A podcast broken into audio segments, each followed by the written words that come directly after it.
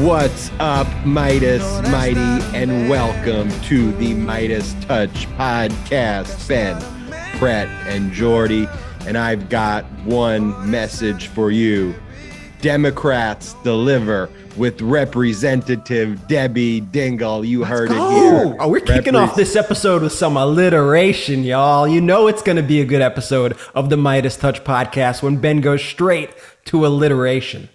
Democrats deliver. We have Representative Debbie Dingell from Michigan's 12th congressional district. Excited to have her on the podcast. Can I just say how powerful the Meidas Mighty is that Representative Dingell makes the headlines. What day was it? That was Friday, right? Yeah. That was a couple days ago. And so I just start thinking, you know, it'd be amazing if we got Representative Dingell on the Meidas Touch podcast. So I threw out a little message to the group. I said, hey, would you guys want to see uh, Representative Dingell on the podcast? I mean, that'd be pretty cool, right? The response was overwhelming. And because of that response, we were able to book Debbie Dingell for the Meidas Touch podcast just two days later. And I think that is the power of the Meidas Mighty right there. So thank you all for all the messages and uh, for encouraging Representative Dingell to come on the show. And we cannot wait to speak with Representative Dingell today about how Democrats this- are delivering. I- no, you're right, but that's going to get me in a lot of trouble with the guest who was supposed to have the slot, who I told uh, we're not shooting today. I didn't, I didn't really think that one through, and now I have to figure out a date to reschedule them. This thing's about to go live. They're probably listening to this very rant right now. Who's the guest you're talking about? I don't even know I'm not, I'm not saying the name, but we bumped them. You bumped somebody represent- for- for, for. Yes. Oh my gosh, yikes. Yeah. so- And then wait a minute. So you bumped you bumped a guest, Jordy, and just said we weren't recording today? I panicked. I didn't know what to do. The Meidas Mighty, they wanted Representative Dingell. We delivered Representative Dingell. And I said, I'll figure this out later. And uh, um, Jordy, let me ask you this. You are aware that more people watch this podcast than the three of us, right? I am aware. Yes. And you're aware that that guest and their communication staff reached out to us, and that means they're aware of the show, correct? Look, I know what I did here, and I, I can't back out now. Jordy, let me go one step further. what is what is the motto of Meidas Touch? Truth is golden. And did you follow the motto? I, I did not follow the motto. No. Ladies and gentlemen of the jury. Ben, ben just rested his case. I rested my case. I took Jordy on the ultimate cross examination. And uh, I want to talk about a more important examination of our democracy about why Democrats can win. One, we know Democrats deliver, and I want to talk to Representative Dingell about Democrats delivering. But also, one of the things that we saw before was there used to be lots of infighting within the Democratic Party, you know, in the past. And one of the major problems was the Democrats can't be unified. And I think Nancy Pelosi and Chuck Schumer have done actually a very good job of unifying Democrats around core policies like infrastructure, like climate change, like uh, making the economy work for all. Um, that actually has unified the Democratic Party in important ways. On the other hand, what we're seeing, and one of the tenets of Trumpism, and we've seen this dating back in the days when Donald Trump was a failed businessman and trust fund baby, was that all of his things went bankrupt. There was always infighting, and things were destroyed based on him being involved, no matter what it was, whether it was stakes, airplanes, buildings, you name it, that's what would happen. Um, we are seeing that right now with the Republican Party. They are going at each other's throats, and it's hard to even follow who's going against who because you have kind of these radical Trumpists going after other radical GQP members. Um, and basically, depending on their devotion to Trump, their devotion to uh, their hatred of minorities and women. They, they rally around these different issues, but they're hating each other for not being extreme enough. And Trump kind of poured some additional fuel to that fire when he went to Georgia, right, Brett? Yeah, so Trump Trump had this crazy rally in Georgia, which I mean, you. I don't like giving the guy too much airtime, but sometimes it's good to know what's going on during these events, and it's also good to know how we could use these events for our benefit because a lot of people listen to this guy. And first, I just want to add that I think what you're getting at, Ben, and I think what we're seeing right here amongst the Republican Party is all these people have sort of made this deal with the devil and they rode this deranged GQP fascist wave into Congress. And now they are realizing that there's no appeasing people with these crazy purity tests of being crazy and deranged. If everything you do is through the lens of appeasing Donald Trump, your cult leader, then if you run astray of the cult leader, the cult then eats its own. And so we're seeing that on a large scale across whatever platforms that they think are the correct Trumpist platforms. And those are typically, like you said, Ben, the platforms which target minorities, target childbearing persons, target individual liberties and freedoms and rights, target common sense policies. And so anytime that a politician on the right goes against this, even if they are one of the politicians who rode this fascist wave into Congress themselves, they are met with a flurry of attacks from the very people who put them there because there's no appeasing these people. That's why it's so dangerous, this wave they rode on, and it's so dangerous that they have appeased these people and continued to appease these people because it just continues to push them into these more radical positions. And so in Georgia, we saw Trump out there spouting some of the most deranged bullshit that he's spouting. And that, for Trump, that is a lot to, to, to say that. The Arizona audit. Someone's thought- been practicing their The Trump. Arizona audit Okay. shows that I won. I won. I mean, like, how crazy is he? Even his ridiculous cyber ninjas show that Biden won by 366 extra votes in favor of Biden um, than what was previously counted. Yeah, there was a Um, so- 360 net vote gain for Yeah. Biden, and then they tried to pick apart little sort of moments of like, oh look, we found more envelopes in the system, and th- like they they do everything and they don't understand what they're reading, and then they spread disinformation based on not understanding what they're looking at because they don't know how elections work and they don't know how these processes work, and then they start posting fake images of Trump won Arizona. Like it's the saddest. Honestly, most just pathetic. play just play the one clip and, and I, I hate to show former guy clips but just show it because it's like a sick man. It's like who at a dinner table like like what what self-respecting individual even like communicates like this? Like brad i want to tell you something that's crazy. Like it is a le- it's it's a cult leader on drugs speaking like a fucking madman next to Herschel Walker. When Herschel Walker, who's running for Senate against Warnock, says, My qualifications to run for office, I'm American. And the crowd roars that the guy says his qualifications that he's an American. What qualifies me to run? I love America. It's so cartoonish. Just play that one clip of Trump just to see this guy's a fucking psycho. Yesterday, we also got the results of the Arizona audit, Arizona. which were so disgracefully reported by those people right back there in the headlines, The claiming that. Biden won.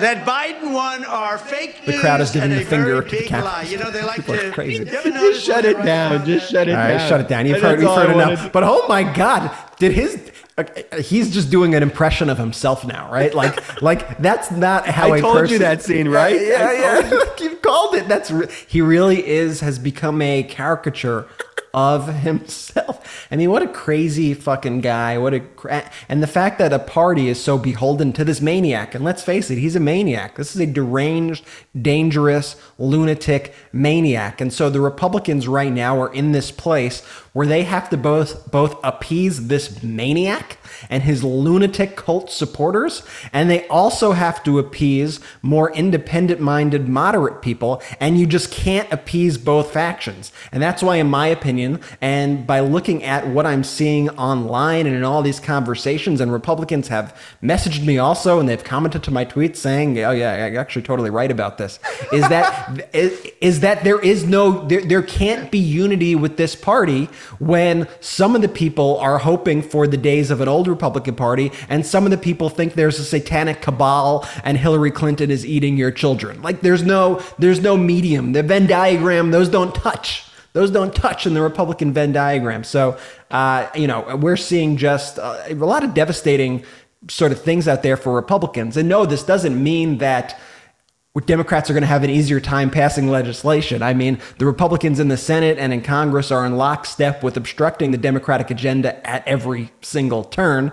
But I think it does open up a lot of opportunities for us, electorally speaking. I might, you might say that the Republicans have electile dysfunction here, and I think that the Rep- Johnny didn't like that come one. on, come on, man. Where'd you read that? You, you didn't. Come on, man. And so but but we could use this to our advantage here because these are these are weak points and we're also dealing with a party who fundamentally doesn't believe that voting is a real thing. They don't believe in voting. Period. So that's why we need to double down on the fundamentals. Jordy, you played basketball growing up. You fundamentals, fundamentals, fundamentals. Am I right? They call so me we big gotta- fundamental. Big i've never heard that nickname for you but okay. Big fundamental over here. Um, but we we all need to be big fundamental. We need to be registering voters. We need to be getting to the polls. We need to be treating every election like it's existential and showing up because they're not showing up. And the only way that they will win these elections the only way that they will win the election in virginia for example the, the governor's race is if we don't show up no, we're not going to take the stand like what the Republicans do and say, oh, it's going to be rigged. It's going to be rigged. No, we're going to show up and we're going to fight the rules where they are working to sort of quote unquote rig elections. We're going to fight gerrymandering. We're going to fight the redistricting. We're going to work hard in that respect. But we can never give up. We need to keep our eyes on the prize and we need to get to the polls and we need to overcome all that. And that's how we will win. And so they called me at Lehigh basketball camp Mr. Hustle. Jordy may have been Mr. Fundamental, but I was Mr. Hustle. Um, I was also most improved player. And here's why. Let me improve upon what Brett said and let me just get you some specifics right now about specifically what was said. So Trump goes into Georgia. He's at the National Fairgrounds. He's talking about all the Republicans that are have leadership positions in Georgia. And one by one, he calls them horrible, terrible, disgusting.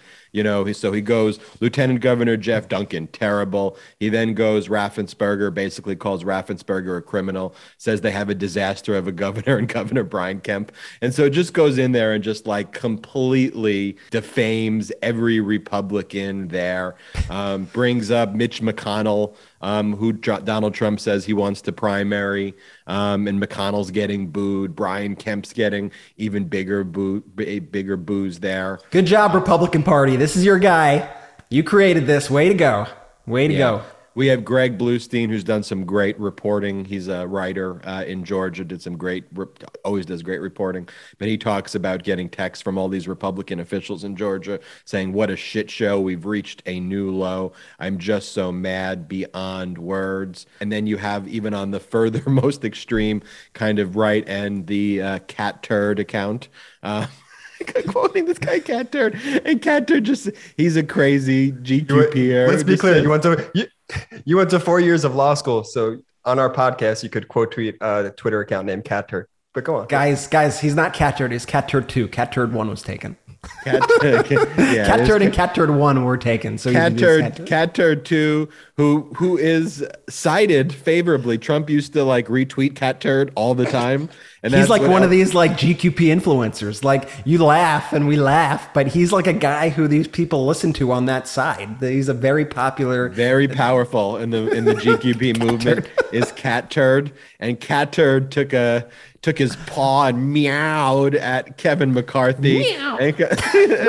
I mean, you can't make these things up. And then you have one of the big issues right now is what's called the red flag law that's in the National Defense Authorization Act, which funds the military. And there's a red flag law, which basically provides a process within the military if there's an individual who um, is a potential danger to himself and others, there's a way for the military to confiscate the guns of that individual for a temporary period of time so that the person doesn't get involved in a mass shooting. Um, and then, as soon as the process is determined that the person's able to have his guns back, um, they're able to return the guns. Obviously, we know there's lots of mental health issues within the military, lots of PTSD, and we've seen military members engage in mass shootings. So it would seem natural that you would want to process if there's an imminent threat that a military member may be engaged in a mass shooting or a shooting, that you would temporarily remove the guns from him. Um, there were a number of Republicans who voted in favor of uh, this act not because they supported that red flag law, but because they supported the uh, National Defense Authorization Act. They were against that part, part, but justified their vote as saying they wanted to fund the military. And that threw the GQP into craziness. How dare you support a red flag law? And then they're fighting over the nuance of, hey, we didn't mean to fund the a bill that has a red flag law. We were funding the military. We're cool with giving guns to military members who may be imminent threats of mass shootings. We're so we're, we're I, I just want to. I just want to clarify here. We're okay with that. I just want to clarify. Even though our vote said the other opposite, I just want to clarify. We want dangerous people to own weapons. We're we're against the red flag laws. We voted for it because it was part of the broader authorization act, is what they're saying. And then you have the another wing of the Republican Party saying you shouldn't have even funded the military because they had a red flag law, which would have removed weapons of a military member through a military court process, by the way. Um, and then the guns would be returned when it's adjudicated that the person's fine. Like so, that's what the law, what the what that rule is. And they're saying that we shouldn't fund the military if that is a rule. There, we should encourage. Like that is what we're dealing with too. And there's a fight between this Lauren Witzke, who I've never really even heard of, but apparently like Cat Turd.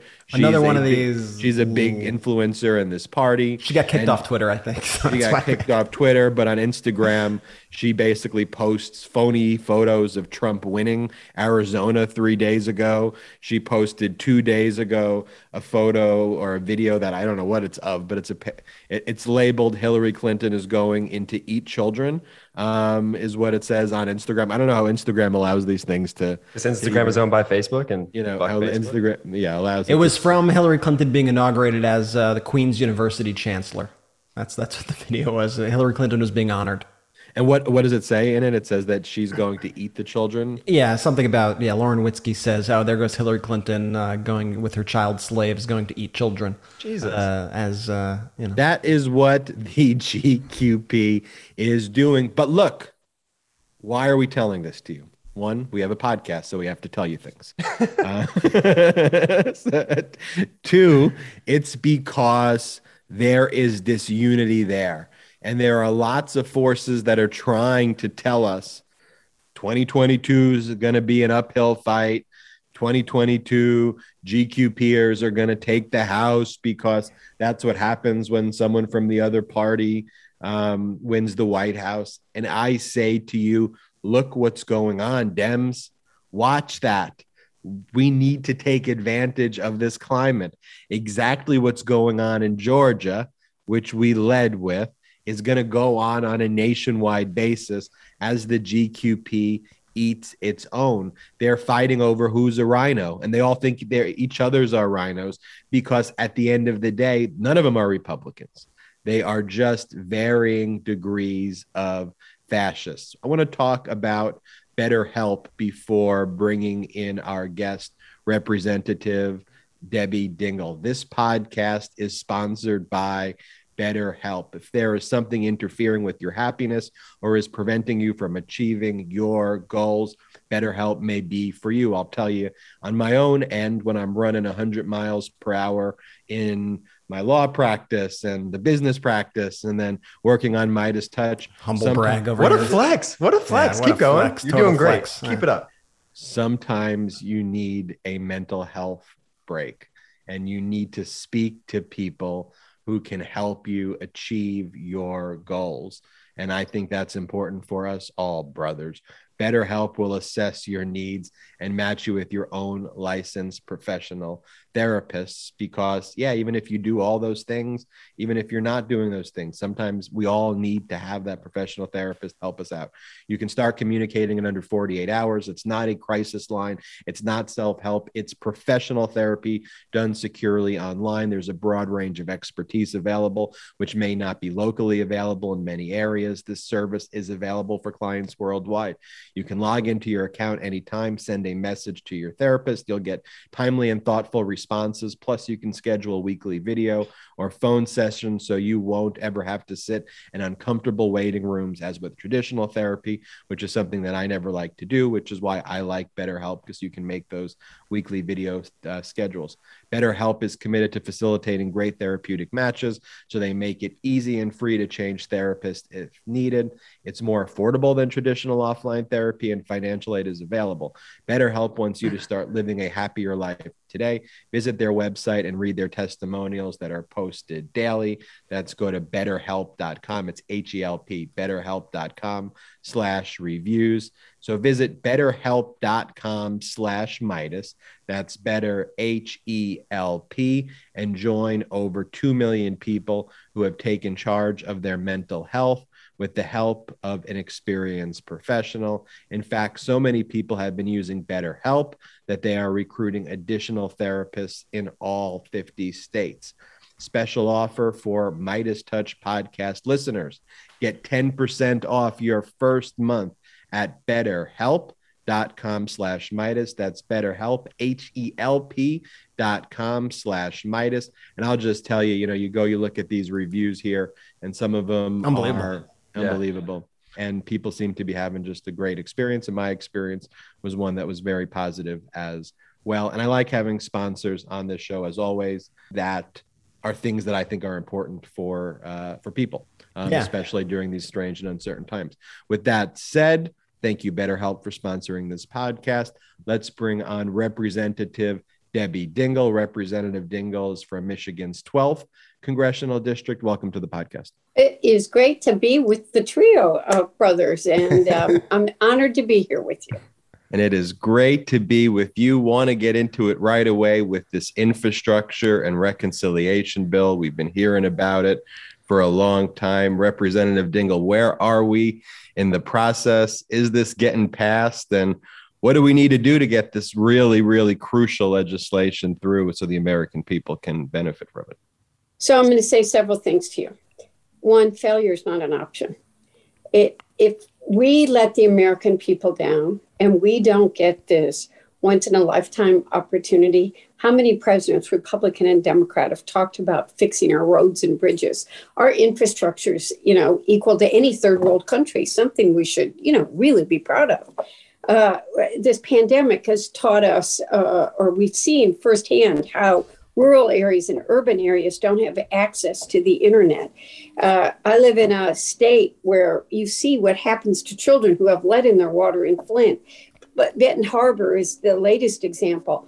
We need to get lead out of every pipe in America. Three million women have left the workforce because of the issue of childcare.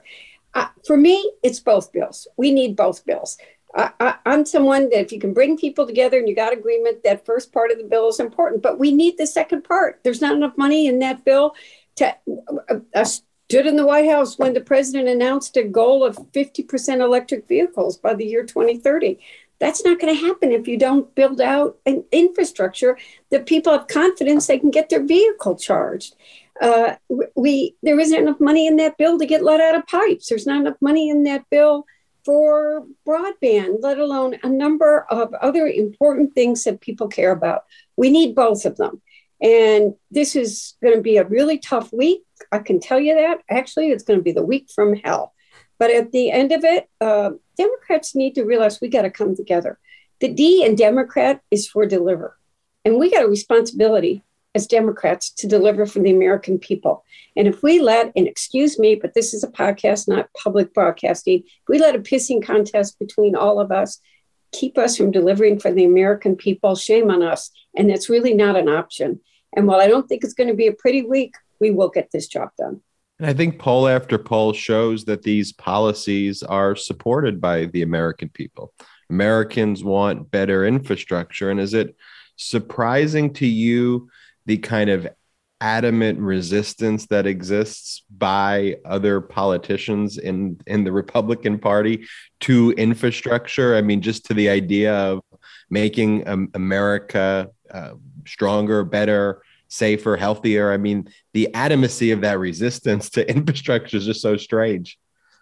What I think you are seeing is Republicans who don't want to vote for anything. That they sent that they forget that they were sent to Congress. I'm an American.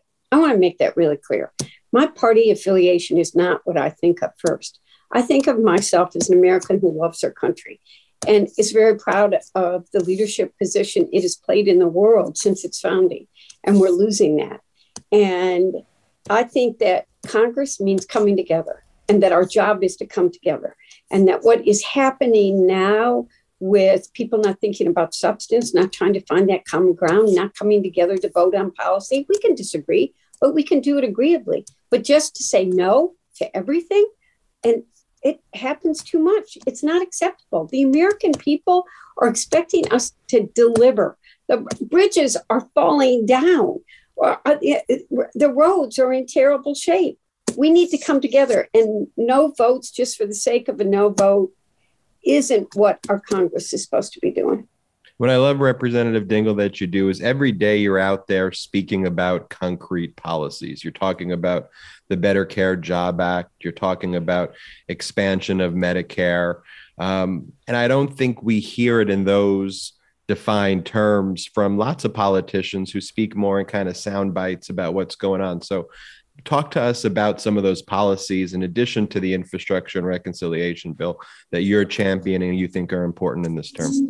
Well i have a lot of things that i care deeply about um, in this bill. I, I, touched upon it when i talked about electric vehicles but I, will talk i'm going to expand on that because the fact of the matter is is that transportation contributes or is responsible for almost 30% of the carbon emissions in this country. So we do need to do something about it global climate change is real. You know, people see the hurricanes and what, what happened in uh, Louisiana was horrific this year. Yes, it was horrific with the floods that happened in New York, New Jersey, Connecticut. But you know what? My my the Midwest, Michigan, my hometown has been flooded eight times since the end of June uh, just Dearborn had more than 20,000 homes that were damaged from the first flood the last weekend in June. And we've had since then seven more storms. We've been without electricity. Uh, uh, uh how many times? We need to address climate change. It is real. We cannot, we are on red alert. So we need to move to electric vehicles.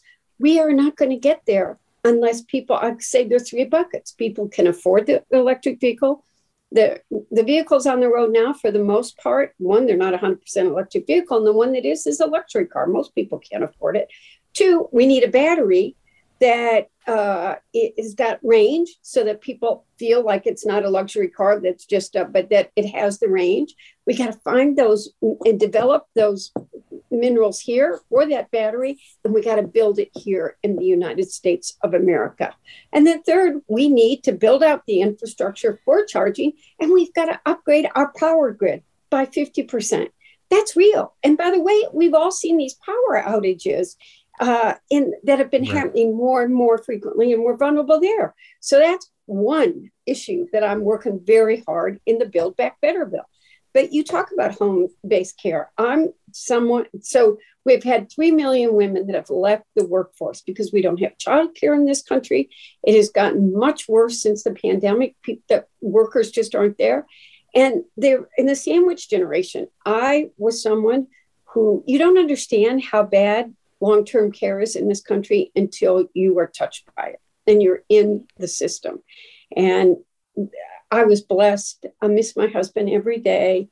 Um, the last four years of his life, I learned a lot, and his brain was there every single minute. But um, I, I, I, I, I couldn't, you know, at the beginning, he didn't, he could be alone some of the time. At the end, I had to find somebody for him. I was lucky. I, he wanted to stay at home. Nine out of 10 Americans want to stay in their own homes as they get older. They should be able to live with dignity and respect. They worked a long time. We're the only industrialized nation that doesn't take care of its seniors, doesn't have long term care. So I do have uh, a provision with Bob Casey from the Senate that would take almost a million people are on a waiting list right now for home care, home and community care. Uh, being allowed to stay in your own home. Medicaid is the larger payer, largest payer of long-term care in this country. It's totally totally in its institutional care. And that's not where most people want to stay. And with a little help, they can stay in their homes. So that's that's another part of this bill. And by the way, the Oxford Dictionary says that infrastructure is the processes that let a country or corporation operate efficiently, the processes that keep it going. What's more important than making sure your family's safe when you walk out the door and go to work? I could keep going. Those are two of my top priorities. I think nothing's more important than fighting for the American people, and Democrats are fighting for the American people and putting forward ideas. Then on the other side, you have these. I, I think it was uh, Representative Stilwell said uh, WWE kind of fascists. They're just playing a game. These uh, Republicans, and so you have these characters out there who are just out there spewing hate. You know, Marjorie Taylor Greene um, heckling Democrats on Capitol Hill the other week or last week after Democrats passed legislation regarding the Texas abortion law, reaffirming the constitutional right of childbearing persons' right to choose. And she just stood there, started screaming at everybody. And there was an interaction between you and her. You tweeted later, be a good neighbor, don't mess with Michigan woman. Um, so, what, what happened there? Well, it wasn't my proudest moment in one sense that I do believe we should be civil towards each other, but we, uh, I do want to place it in context that a, a, group of women were standing at the top of the steps for an extended period of time while we were waiting for the speaker to come out. At the bottom of the steps were about 100, 150 of my colleagues who were going to do a press conference with the speaker on Build Back Better. Uh, she came out and screamed at us for about 10 minutes. We were all very good. Uh, it did not, we knew she was trying to bait us. We did not bait. But then she walked down those stairs and was going to disrupt the speaker's press conference. And she was spewing, I, it had been a solid 10 minutes of ugliness, vitriolicness, hate, misleading statements. And I just went down and said, Why can't you be civil to your colleagues? that's i mean when has it become okay to just go on the capitol steps and just disrupt everybody and spew hate at them and i i, I it's just i I've been bullied at different points in my life, and I'm tired of bullies. And she tries to disrupt, she tries to get media attention, and she bullies people. And I'm not looking forward to the next moment that I see her either. And I want to be somebody, I don't want kids to learn to um, scream at each other. But on the other hand, there are times that you just, enough's enough. And, uh, you know, this is a, I mean, the press conference itself, she was trying to dis- uh, disrupt, was on Build Back Better. A lot of people have, she's trying to get attention for her issue. It's a difficult issue. Uh, it's a very difficult issue for me. Uh, but I do believe in separation of church and state, and I believe it is an individual's right to make their own decision. That decision is an individual's decision with their family, their doctor, and their faith. And that has been what our country has been for more than 200 years. And I, it, just that, but I think all of us need to be really worried about the hate that is taking over this country, the fear. Uh, you know, I've been bullied before. I was bullied by the best of them, Donald Trump. Uh, and you don't know what it's like until you're in that hate tunnel and you are the target of it. And I'll stand up to it. I am, I have been bullied in my life. Uh, I was bullied as a child. And I will, if you are bullying something, someone or something that I care about, I will stand up to you. And what I think right now is we are fighting for the heart and soul of our democracy. I think that this level of vitriolicness that we see on social media, this level of what's okay. When did it become okay to go in the Capitol steps and spew hate at your colleagues? It's not okay. We can disagree agreeably. but I, I will stand up to it. And it, I, I got to tell you, I'm kind of depressed. It was not an easy weekend for me, but I will stand up for what I believe is right.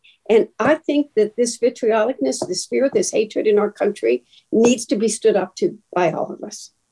And I think, you know, Democratic activists and I think just normal Americans were happy to see you stand up to a bully. And I think people see this bullying from the right. It's like this sort of fascist bullying that we're seeing. And they're using it to push very dangerous beliefs and very dangerous policies. I mean, the differences between what you're speaking about in regards to infrastructure and getting people health care and electric vehicles, it could not be more different than when you look at the right and see their COVID denialism and the conspiracy theories. How do you deal with a party and uh, people you work with who don't seem to even be living in the same plane of reality at times? So I would say to you, we got to be very careful. I tend to take paintbrushes and paint everybody the same way. That's another problem right now in our. There are many good Republicans. I don't agree with them on policy. We should elect people by their policy, the way their behavior is, what you want to see happen. Um, it is the group of people that are spewing the hate, that are trying to be disruptive, that um, uh, in the kind of behavior you saw on Friday.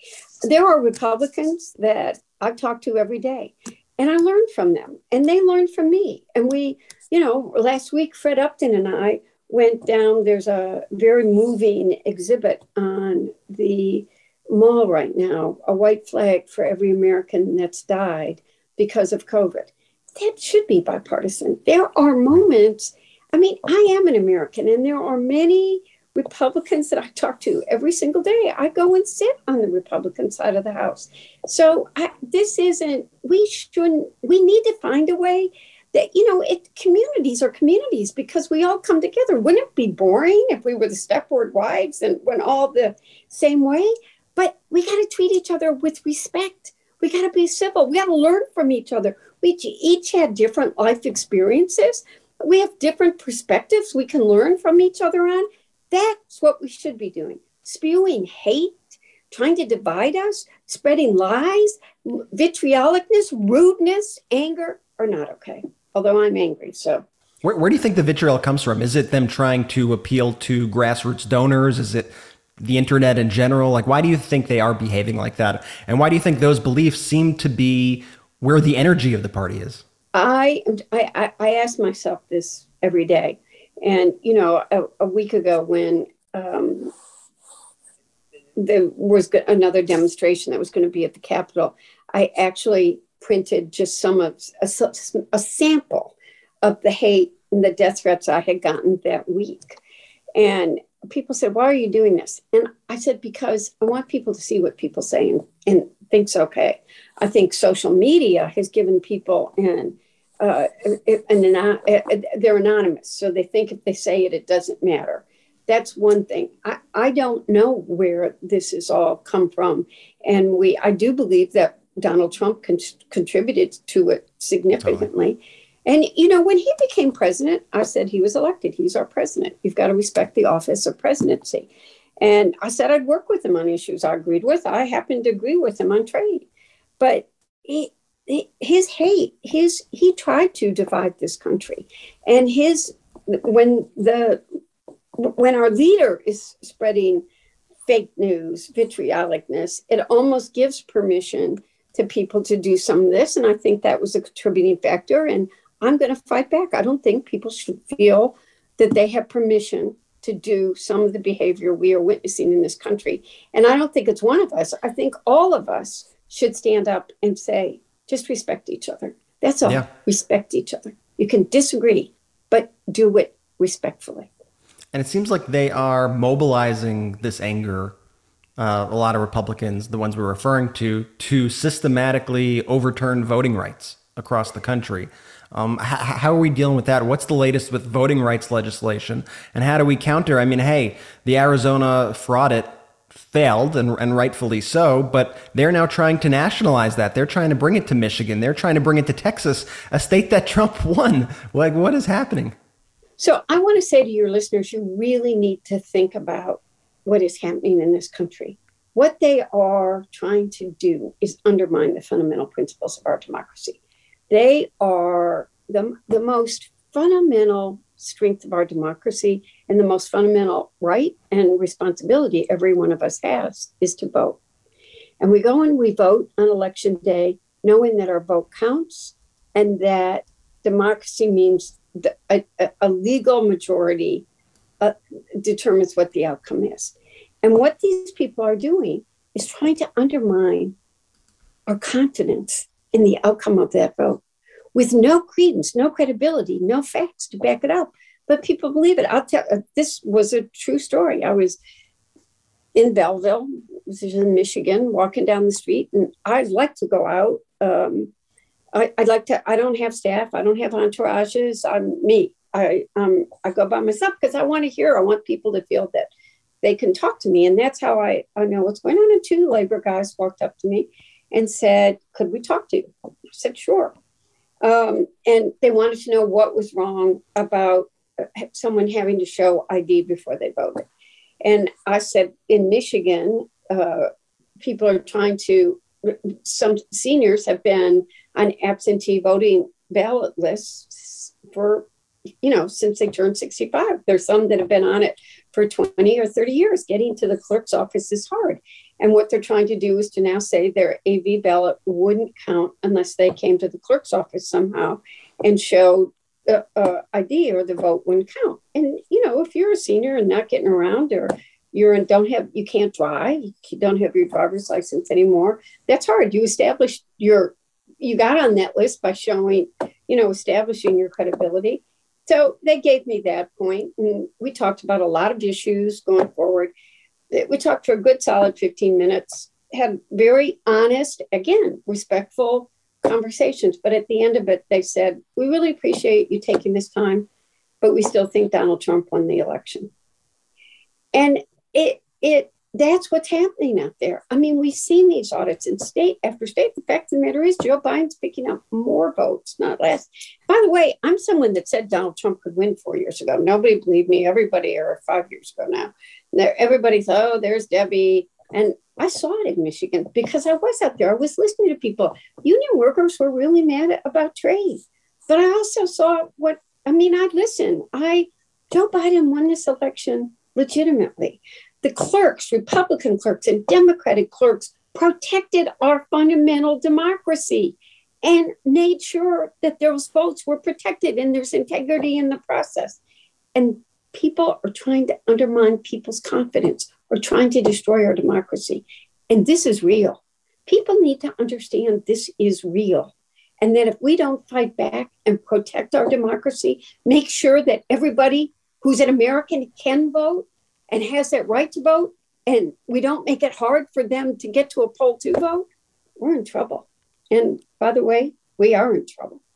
I, I, couldn't agree with you more. And our followers, I know voting rights is their number one issue. It's the thing they're most concerned about. And I think they look at you, Representative Dingell, and your colleagues, and they say this has been the most productive Democratic House in recent memory. Like the amount of bills that you guys are passing, the amount of work you are doing for the American people is astronomical. But then what happens? It goes to the Senate, where it seems like all legislation goes to die. How can we get past this filibuster? What is your recommendation? What are your thoughts on the filibuster? And how do we get through to those couple of uh, Democratic politicians in the Senate that this is an existential crisis and we need to act now by any means necessary? Well, I could give you my flip answer, which is to quote a man that I love deeply, who wrote a book the year before he died where he said we should eliminate the Senate. And uh, I agree with him. But since we're not going to be able to do that, uh, we, I mean, I'm not a member of the Senate. Uh, uh, I, we've, I mean, I now hear rumors, rumblings. I have not talked to the president directly about this myself. It's good that he is beginning to get close to being supporting eliminating the filibuster. But I think you all should keep the pressure on United States senators. That I, you know, I, I think that our forebears were very smart when they wrote our Constitution when uh, and they knew what they were doing. Although, you know, no one ever, I think, thought that we would have five states that would have the population equal to the rest of the country. We don't want to have that kind of disproportionate impact on it.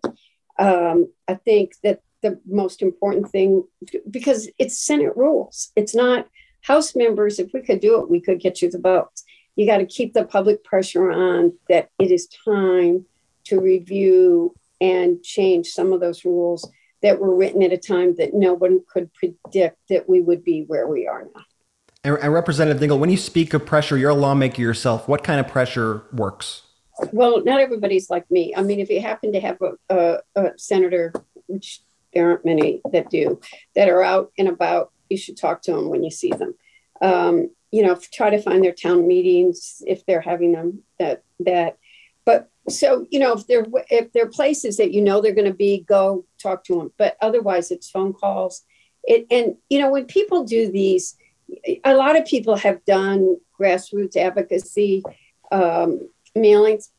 People know when they're getting an organized campaign and organized campaigns while they can show strength of feeling probably don't get listened to as much as you're individualizing how you feel and you express your opinion through letters uh, phone calls write an op-ed put a letter to the editor try to get on the radio get your community organized. That's how i got involved years ago. I mean i got the 18 year old vote passed in um, when I was still in high school, I organized Citizens United for the Vote at 18. I organized high school students across the state of Michigan. What did I know back then, except that I was like taxation without representation? Nobody cared about us. And that was my first, you know, since then, I, uh, I mean, before I ever became a member, I felt strongly about women's health when I found that we weren't included in any of the federal research. I mean, this was a while ago now, and started the National Women's Health Resource Center and organized people from around the country because just because I have hormones, we're 50% of the population, and I want to know how a drug or what's happening is going to, if you know, no offense, guys, you're three very handsome young men, but you react differently to things than I do as a woman, and we needed to know that. So I, I became an activist organizer at a very early age around issues that I cared about. And I found people, you can find them. It's easy. You start organizing and you organize at a grassroots level and you make your voices heard. That's incredible. Thank you so much. Switching gears here slightly. Uh, Donald Trump back in the news again this weekend in Georgia, spewing and pushing the big lie I'm not going to really ask you about him, but I'm going to ask you about our news media in general. How important is it that our news media, when they report that Donald Trump is spewing the big lie, actually report why it's the big lie and report news, not just that it happened, but why it's important in the context of, of, of the world? It really deeply concerns me that no one knows what's news now and what's commentary and that it is slanted. I think that our the, the press has always been in a critical, I mean, since the founding of this country, of facts, the, the, the non biased, just the facts. And I, you know, we have opinion writers, we have people like you that express your opinion. Podcasts are obviously one of the new uh, forms of media in some way. But I think that when someone is not telling the truth, they should try to present it in a way so that people know the whole story and see the whole picture and not just the distorted um, message that whoever it is is trying to deliver, but that it be delivered in a way that people know what the facts are. And I just wanted to say, I know you mentioned earlier that it wasn't your proudest moment, but I watched that video from over the weekend on loop and I was proud. I was proud that finally that there was a representative that stood up to all the BS and just stopped that right in, in its track. So thank you so much from, from the bottom of my heart. And I think from a lot of Democrats everywhere that are sick and tired of us just being pushed over. Thank you, Jordy. I will, but I'm, I, while I don't like how I feel, I will not be bullied and I will not let other people bully people. So I'm not going to, just because I had a bad moment, if I see bullying, I will always stand up for it when it is the right thing to do for the country that I love and the people I represent. And it was Jordy's proudest moment. So- Re- Representative Dingell, we thank you so much for your time. Thank you for joining us on the Meidas Touch podcast. Your insight today was truly incredible, um, and we thank you once again. Thank you, guys. I love being with you. And uh, go blue. That's a Michigan pride, but it can mean something else too. Who's Michigan up against this weekend? Is it Wisconsin? I think it's Wisconsin this weekend. I can't. I've been so um, um focused that I haven't gotten there. It's an away game, though. That I do know. Well, we So- won't ruin this interview by telling you that Jordy went to the Ohio State. I would never Oh, ruin this interview by Because telling you that Jordy went to the Ohio State. You guys are mad because Representative Dingell likes me more than you guys. Now you have to make her not like me on the way out. So Well, no, there'll just be one day, the Saturday after Thanksgiving. You and I will be on opposite sides. But it's too bad that your color's red and mine's blue. ah, this is true. This is true. This is true. More ways than one, Representative Dingell, thank you so much again. Thank you, guys. Take care. Be safe. Thanks. Thank you so much for joining us, Representative Debbie Dingell. Brett? Before we move on with the show, let me tell you a little bit about Policy Genius here because summer is coming to an end. The leaves are about to fall, and while Mother Nature does her thing to prepare for the new season, you could do yours by seeing how much you could save on home and auto insurance. So, why Policy Genius? Policy Genius makes it easy to compare home and auto insurance in one place. They could help you find home and auto coverage similar to what you have now, but at a lower price. We all love lower prices. They've saved customers an average of $1,250 per year over what they were paying for home and auto insurance. That's a lot of money, $1,250 a year. They save new customers an average of $435 per year on auto insurance, and they've saved new customers an average of $350 per year on home insurance. Their team will handle the paperwork to set up your new policy or switch over your current one, so you don't have to worry about all that complicated stuff. Getting started is super easy. Just head to policygenius.com. You answer a few quick questions about yourself and your property, and then Policy Genius just takes it from there. They'll compare rates from America's top insurers, from Progressive to Allstate. To find your lowest quotes, the Policy Genius team can look for ways to save you more, including bundling your home and auto policies. And if they find a better rate than what you're paying now, they'll switch you over for free. Their top-notch services earn Policy Genius thousands of five-star reviews across Trustpilot and Google. So head to policygenius.com slash Meidas right now. That's policygenius.com slash Meidas. Policy Genius. When it comes to insurance, it's nice to get it right and save some money. We're all about saving money here at the Meidas Touch podcast. Then let's also tell you quickly about Magic Spoon. Magic Spoon, our favorite new cereal. Growing up, cereal is one of the best parts of eating as a kid. I don't know about you guys, but I loved eating cereal all the time. But when we got older, we had to give it up because we realized it was full of sugar and junk that we shouldn't really eat. So let me tell you why we love Magic Spoon. Zero grams of sugar, 13 to 14 grams of protein. You wondering where Jordy gets his muscles from? It's that protein right there in Magic Spoon cereal. And only four net grams of carbs in each serving, only 140 calories. Jordy does, for the listeners of the podcast, you gotta watch because Jordy does a whole like mime bit. It's it's a whole thing. Only 140 calories a serving, keto friendly, gluten free, grain free, soy free, low carb. They got a variety pack, four flavors: cocoa, fruity, frosted, and peanut butter. I love uh, combining the chocolate with the peanut butter, making my own sort of peanut butter cup cereal. You could ha- have be as creative as you want with these variety packs. Um, it's exactly like the cereal that you think of when you grew up with, but it's super nutritious and it's delicious. But it's super. It, it genuinely brings joy to my mornings and afternoons, guys. That's really what I'm trying to say here. So head on over to magicspoon.com slash Meidas, grab a variety pack and try it today. And be sure to use our code Meidas at checkout and you'll save $5 off your first order. Magic Spoon's so confident in their product, it's backed with a 100% happiness guarantee. So if you don't like it for any reason at all, they'll refund your money, no questions asked. So remember, get your next delicious bowl of guilt-free cereal right now at magicspoon.com slash Meidas. That's M-E-I-D-A-S. And use that code Meidas, M-E-I-D-A-S, to get $5 off. Thank you again to Magic Spoon for sponsoring this episode. Ben, what is next? We know that Letitia James, the AG of New York, has been involved in a criminal investigation into the Trump organization. Of course, we know that within the Manhattan DA's, DA's office, Cy Vance has already filed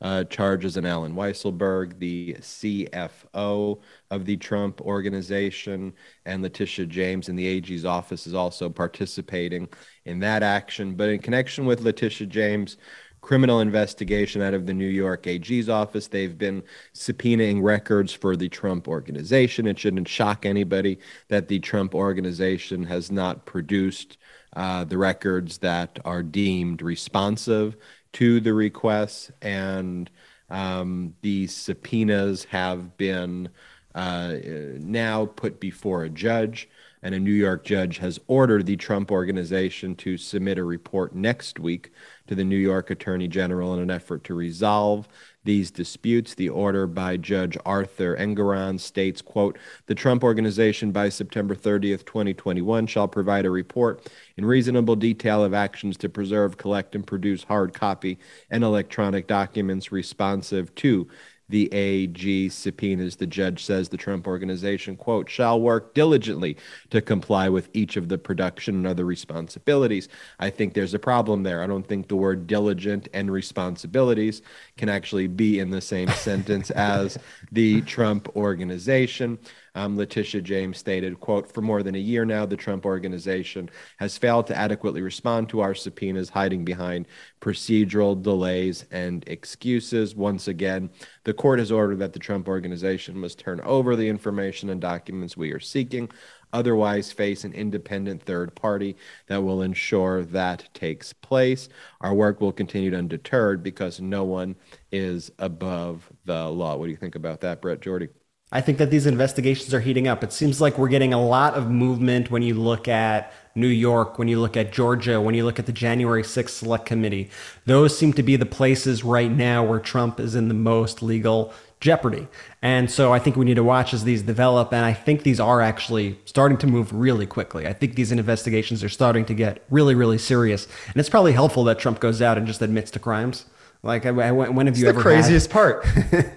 like you're just allowed to do that. We saw even like Sidney Powell the other day go on the air, and she just kind of admitted to sedition, admitted to a plot uh, where she said Trump would take care of everything as long as they could delay on January 6th the certification of the 2020 election that Trump would take care of the rest. That was basically Sidney Powell's plan. Dude, they she are the out- dumbest fucking criminals ever. Let's just, really let, us just do it, Brett. Just play the video of that. Let's of, play the Sidney Powell, Powell, because it, it ties into this. We were filing a 12th Amendment constitutional challenge to the process that the Congress was about to use under the Electoral Act provisions that simply don't jive with the 12th Amendment to the United States Constitution. And Justice Alito was our circuit justice for that. Louis Gohmert was the plaintiff in our lawsuit. And we were suing the vice president to follow the 12th Amendment as opposed to the Electoral Count Act, so or Electoral College Act. So that was the the main point. And Nancy Pelosi had finagled to file an amicus brief in it. There'd been inside goings on in Congress whereby I believe it was Steve Scalise and McCarthy kept her from being an actual party. She wanted to work her way into the case as a party, but somehow politically that didn't happen. But so she got notice when we made our filing because she wanted to file an amicus brief or had filed an amicus brief. And uh, then, you know, everything broke loose and she had to really speed up reconvening Congress to get the vote going before Justice Alito might have issued an injunction to stop it all, which is what should have happened. It's like every day that passes Ben and Jordy. Like they say something else that shows that lays out the framework of what they were hoping happened on January 6th and why they brought that crowd to the Capitol and why they instructed them to storm the Capitol to stop the certification of the votes. What they didn't count on there was that Nancy Pelosi would reconvene Congress to continue the process that night. Mm-hmm. They were hoping to delay that process as long as possible so then Trump could step in and do whatever he could in his power to try to delay certification. And then Well, play Trump's clip from Arizona from Georgia when he talks about calling Brian Kemp. But I said to these young people, let me handle it. I was going to show them how good I am. Your impression. Let me handle it. I'll call them up. I said, Brian, listen, you know, you have a big election integrity problem in Georgia. I hope you can help us out and call a special election and let's get to the bottom of it for the good of the country. Let's get to the bottom of it for the good of your state. Let's go. Election integrity. What could be better than that? Sir, I'm sorry. I, I cannot do that. I said, Whoa. I said, You cannot do that. And that's why, uh, let me tell you, this guy's a disaster. Trump is doing Ben doing Trump. I mean, when you when you watch and listen to it, it is the biggest clownish. You know, it's the what? Who else in the whole entire world speaks in this way? I mean, it's the craziest thing that there is still a subsection of of human beings who look to this guy and go, "Yep, yep." You know, I mean, it's crazy. That's our guy. Trump followed that up by basically telling voters that he would prefer to have Stacey Abrams as governor than Brian Kemp. So, kind of so you have the endorsing old Stacey. impressions, right? You have the old impressions of Trump that are more like, ladies and gentlemen, here's what we need to do. And then occasionally the impressions got like, and we need to do it like this. And now Trump just has this kind of oscillating craziness that like you couldn't even do it professionally because it would be like, and then Brian Kemp told us, oh, we need to do this because we're going to the liquor store. And then Brian Kemp did a thing. And then we all need to say, hey, now, Donald Trump, they said, sir. They said, sir, sir, sir. Why would you do this, sir? And I said to him, sir, here's the reason. It's because I'm Donald Trump. Like, there's no, it's the crazy. These clips are just, we are watching someone who needs to be in a straight jacket because he's literally gonna eat his own flesh. It's a fucking psycho.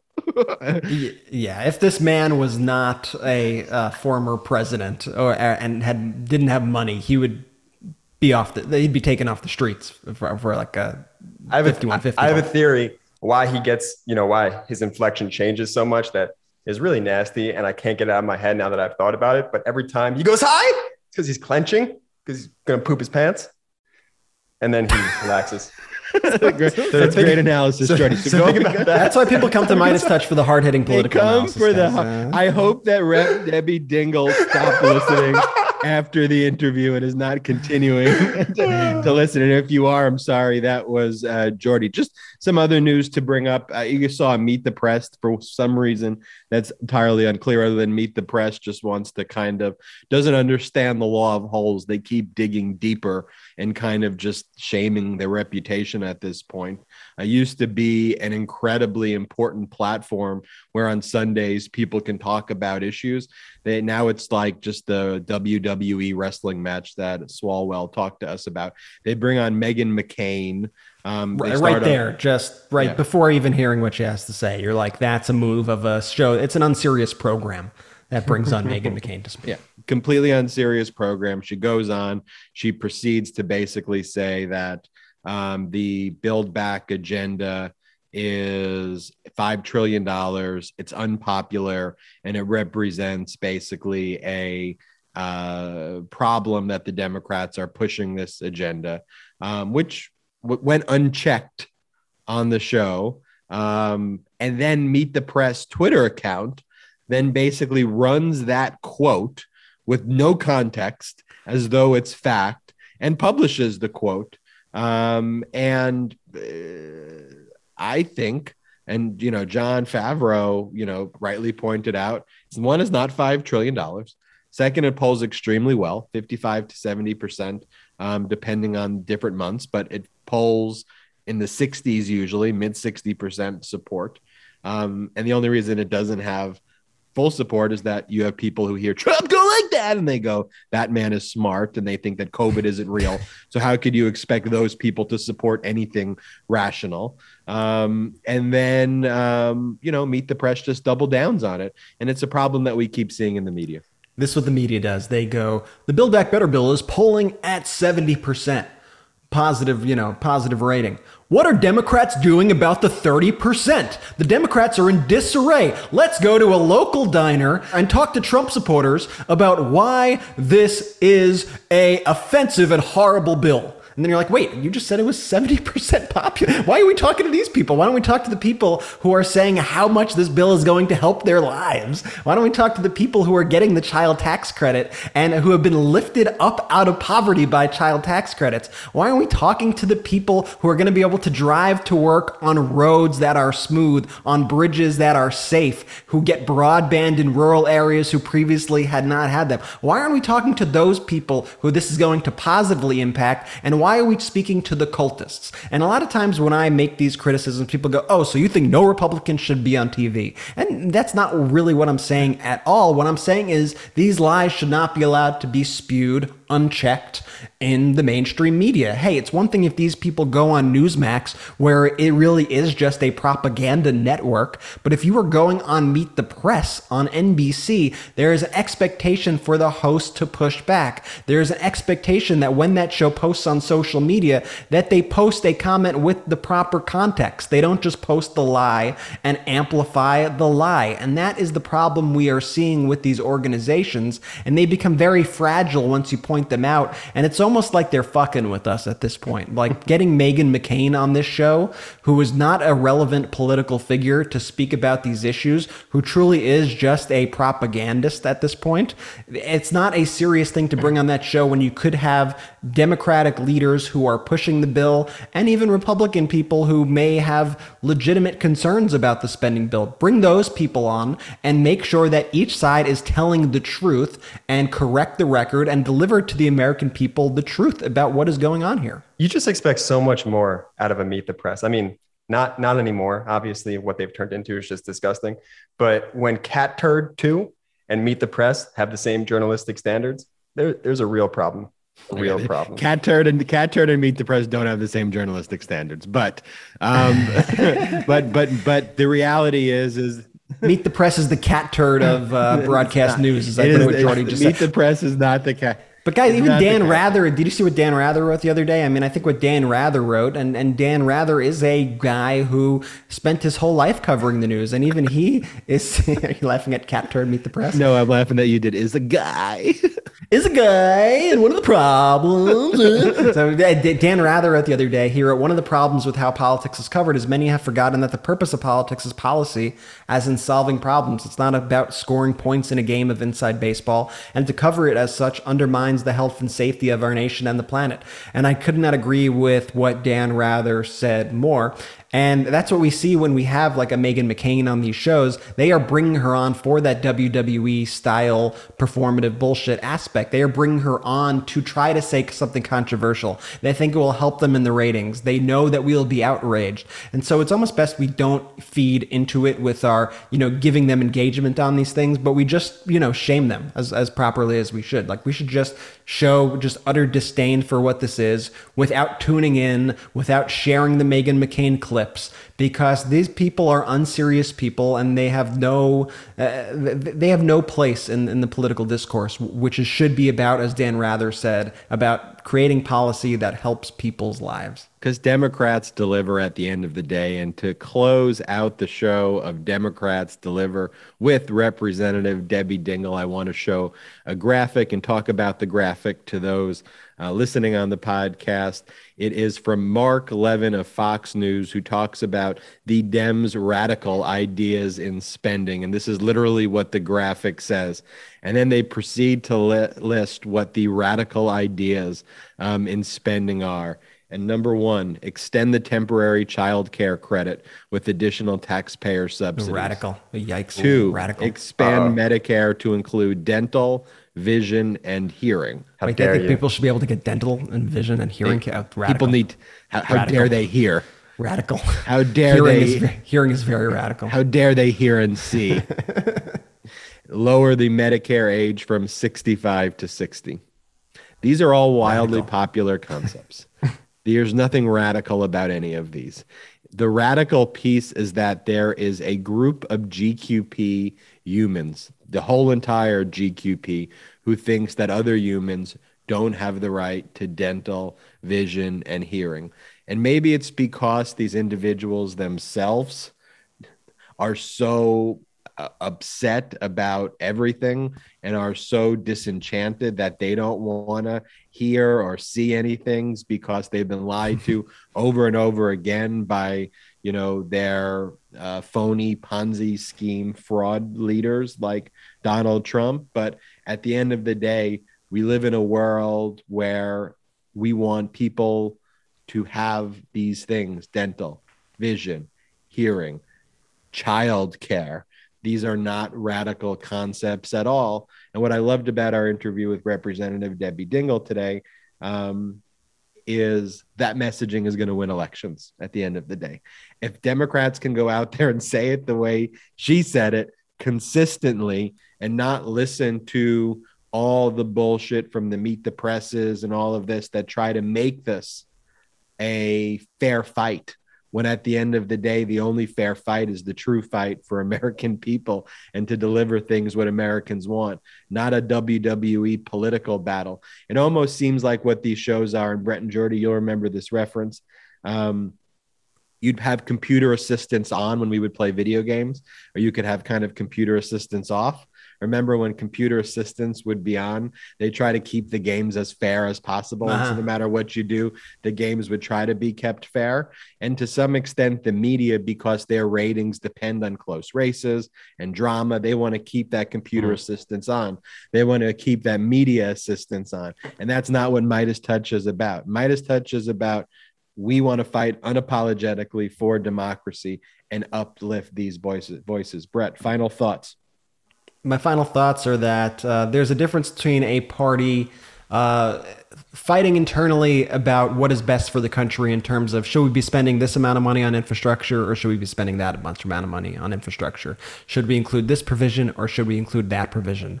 Versus a party who is fighting about should we have a democracy or should we just have full up, should we just overthrow the government? Should we do an insurrection? Should we do another insurrection? Those things are different things and these should not be held on the same plane. And it's important for all of us to call it out and for us to fight for the values that mean a lot to us. And I hope you also take what Representative Dingell said into effect because we don't just want to call out the problems, but we want to solve them. And what Representative Dingell said about going to your elected officials, showing up at the meetings, making phone calls, sending emails, sending tweets at them, do that all, please, and do it respectfully as always. We always ask that you contact representatives in a respectful manner, but apply that pressure and turn up the pressure high. And let's stay positive out there. And I really think that we are going to have incredible victories to come for democracy and for the Democratic Party, but it's going to require all of us working together towards a common goal to make that happen. And Jordy, any final words before giving the shout out? I personally wouldn't be surprised if Chuck Todd runs the Cat Turd Twitter account. Shout out to the Meidas Mighty!